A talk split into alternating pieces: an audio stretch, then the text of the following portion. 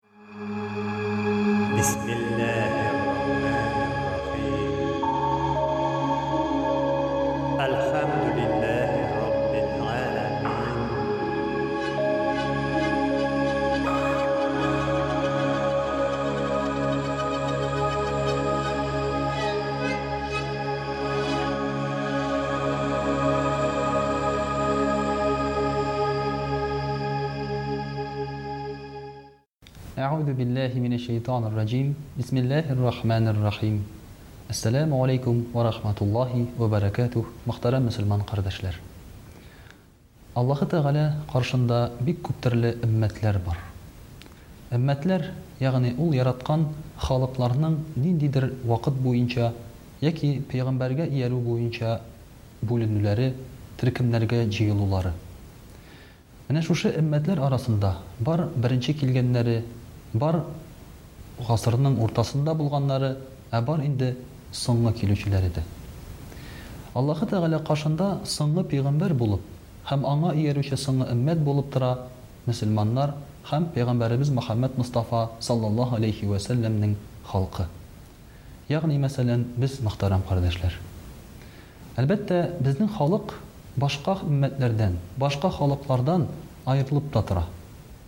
Мәсәлән, безгә кадәр булган халыклар, булганнар озын буйлы, көчле, тышкы яктан безнең аерылуларыбыз, Алар башка телдә сөйләшкәннәр, аларның башка шөгыльләре булган, хезмәтләре булган һәм аларның башка шәригатьләре булган. Ә без инде ул халыклардан шулай ук аерылып торабыз, хәзерге безнең техник прогресс белән, хәзерге безнең сөйләшүләребез белән, киенүләребез белән, үз-үзләребезне тотулар белән.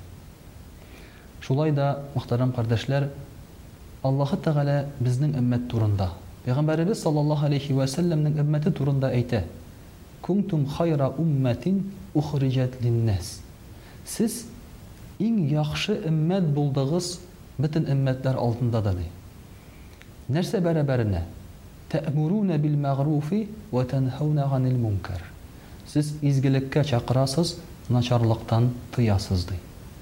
Пәйгамбәребез саллаллаһу галәйһи вә сәлләм өммәте, чыннан да, бөек өммәт һәм Аллаһы Тәгаләнең яраткан өммәте. Ләкин ни сәбәпле? Яхшылыкка чакыру һәм начарлыктан тыйган очракта гына. Алай булмаса, ул да Аллаһ каршында гөнаһлы бер өммәтләр булып китәр иде. Инде хәзер карап китсәк, Пәйгамбәребез саллаллаһу галәйһи вә сәлләм үзенең өммәте турында нәрсә дигән соң? Мәсәлән, көннәрдән бер көнне Пәйгамбәребез саллаллаһу галәйһи вә сәлләм елый. Һәм инде аннан сорала, Син нәрсәгә елыйсың? дип. Ул әйтә, Йа Раббым, ди. Безгә кадәр булган өммәтләр яшәгәннәр гасырлар буе. Мәсәлән, Нух галәйһиссәламнең өммәте яшәгән мең елдан артык. Һәм алар мең ел буе гыйбадәт кылып, мең ел буе намаз укый алганнар, ди.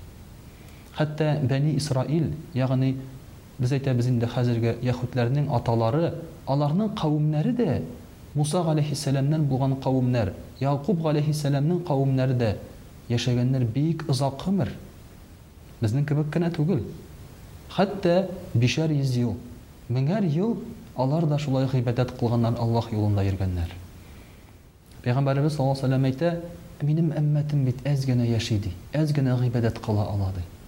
Һәм Аллаһы Тәгалә пәйгамбәребез саллаллаһу галәйһи ва сәлләмгә, Мин синең өммәтеңнең гамәлләрен унга тапкырлыйм, ди. Без, мәсәлән, бер намаз укысак, Безгә ул ун намаз булып языла. Бер хәреф укысак Коръәннән, ун хәреф намазы савабы бирелә. Менә ул, мөхтәрәм кардәшләр, Аллаһы Тәгаләниең безне зурлавы. Уртача без алтмыш-җитмеш ел яшәсәк, Аллаһы Тәгалә каршында ул алты йөз, җиде йөз еллык гомер булып санала.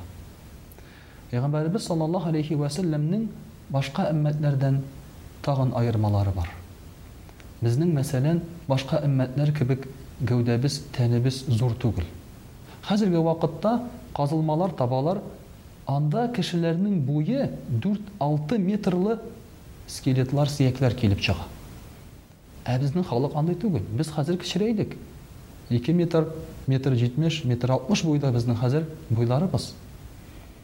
Һәм Пәйгамбәребез саллаллаһу галәйһи вә сәлләм әйтә, Минем халкымның буе кечкенә булды, ризык табырга һәм кием табырга җиңелрәк булсын, дип, ди. Шулай ук, мөхтәрәм кардәшләр, без Пәйгамбәребез саллаллаһу галәйһи вә сәлләмнең өммәте, ул кат аермача бик бай өммәт түгел. Мәсәлән, безгә кадәр яшәгән кавемнәр Сөләйман галәйһиссәлам җеннәрне, кешеләрне, кошларны үзенә буйсындыра торган булган. Зур-зур нинди биналар төзегәннәр, игътибар итик пирамидаларны. Карыйк, мәсәлән, Нинд Җир шарында башка төзелмәләрне, андый хәзер төзелмәләр юк, без хәзер таштан, бетоннан зур итеп салабыз, ләкин матурлыгы юк. Ә элеккеге вакытта краннар булмаганда алар шуны эшли алганнар. Бездә моның кадәр мөхтәрәм кардәшләр, кодрәт, байлык юк хәзер, алар белән чагыштырсак. Бу ни сәбәпле ди, мөхтәрәм кардәшләр? Монда да үзенең аның сәбәбе бар. Шушы байлыклар өчен әзрәк җавап бирер өчен. Пәйгамбәребез саллаллаһу галәйһи вә сәлләмнең өммәте бай түгел. Әйтик, Азиядә яшәгән мөселманнарны карасак, Африкада яшәгән мөселманнарны карасак, алар кат-ат аермача бай түгел. Ләкин алар әзрәк җавап бирәләр шушы байлыкларына.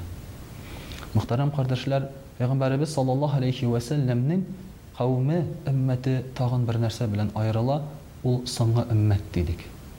Ләкин безнең соңгы өммәт булуыбызда да зур хикмәт бар. Без кабердә әзрәк ятабыз. Безгә кадәр килгән кавемнәр, өммәтләр, алар инде кабердә. Ләкин җәннәткә һәм җәһәннәмгә әле алар билгеләнмәгән. Алар көтеп яталар хисап вакытын, кыямәт көнен. Без исә соңгырак кабергә керәбез һәм тизрәк чыгабыз, әзрәк көтәбез. Ләкин тагын бер аермасы бар, без Кыямәт көнендә хисапка китерелүче беренче халык булабыз.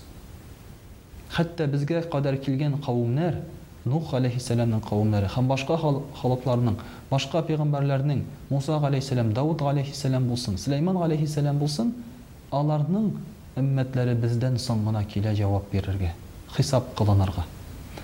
Һәм ул гына да түгел. Пәйгамбәребез саллаллаһу галәйһи вә сәлләмнең өммәте шушы пәйгамбәрләр өчен дә шаһит була. Мәсәлән, Нух галәйһиссәламнән сорыйлар, Син үзеңнең халкыңа вазыйфаңны җиткердеңме? Аллаһ сүзен ирештердеңме? дигәч, аның халкы әйтә, Юк, ирештермәде, ди. Без аннан бернәрсә ишетмәдек, ди, ул ялганлый, ди. Һәм инде. Килә, Пәйгамбәребез салләллаһу галәйһи вә сәлләмнең өммәте, халкы, ягъни без, һәм әйтәбез, Йә Раббым! Ул җиткерде бөтенесен дә, ди. Һәм бездән сорыйлар, Сез каян беләсез соң моны? дигәч, Безгә иңде Коръән һәм Коръәндә болар барысы да язылган, һәм Коръәндә ялган булырга мөмкин түгел, дип җавап бирәбез.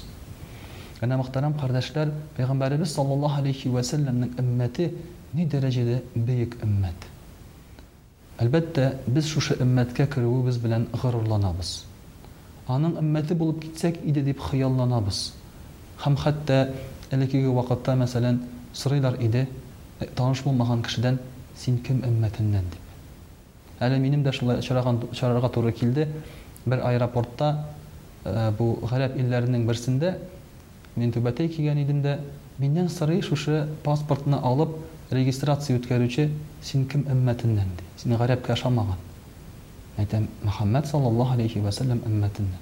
Әлхәмдүлилләһ ди. Шундыйлар да бар икән, шул илләрдән килгән кешеләр дә бар икән, пәйгамбәребез саллаллаһу алейһи вә сәлләм өммәтеннән ди. Без, Рәсүлүллаһ өммәте. Без татарлар ислам динен күптән кабул иткән өммәт. Шуңа күрә дә үзебезнең бөеклегебез безнең шушы өммәткә керүебез белән аңлатыла. Һәм инде, әлбәттә, ни сәбәпле без бөек, ни сәбәпле без Аллаһка якын? Тәэмурунә бил-мәгъруфи вә тәнһәүнә ганил-мункәр. Изгелеккә чакыруыбыз белән һәм начарлыктан тыюыбыз белән. Әгәр дә без изгелеккә чакырмасак, Яхшы юлга кешеләрне өндәмәсәк, бозыклыктан аларны тыймасак, без бөек өммәт булмыйбыз. Безнең исемебез генә мөселман була. Без үзебезне түбәтәй киеп, елга ике тапкыр мөселман дип атыячакбыз ике гаеттә. Ләкин без бөек өммәтнең я чын дәрәҗәсендә лаеклы уллары һәм кызлары булмаска мөмкинбез. Әгәр дә шушы изге юлны үзебезгә туры юл итеп алмасак. Мөхтәрәм кардәшләр, Пәйгамбәребез саллаллаһу алейһи вә сәлләм безнең өчен һәрвакыт догада, үзенең өммәте өчен кайгыруда.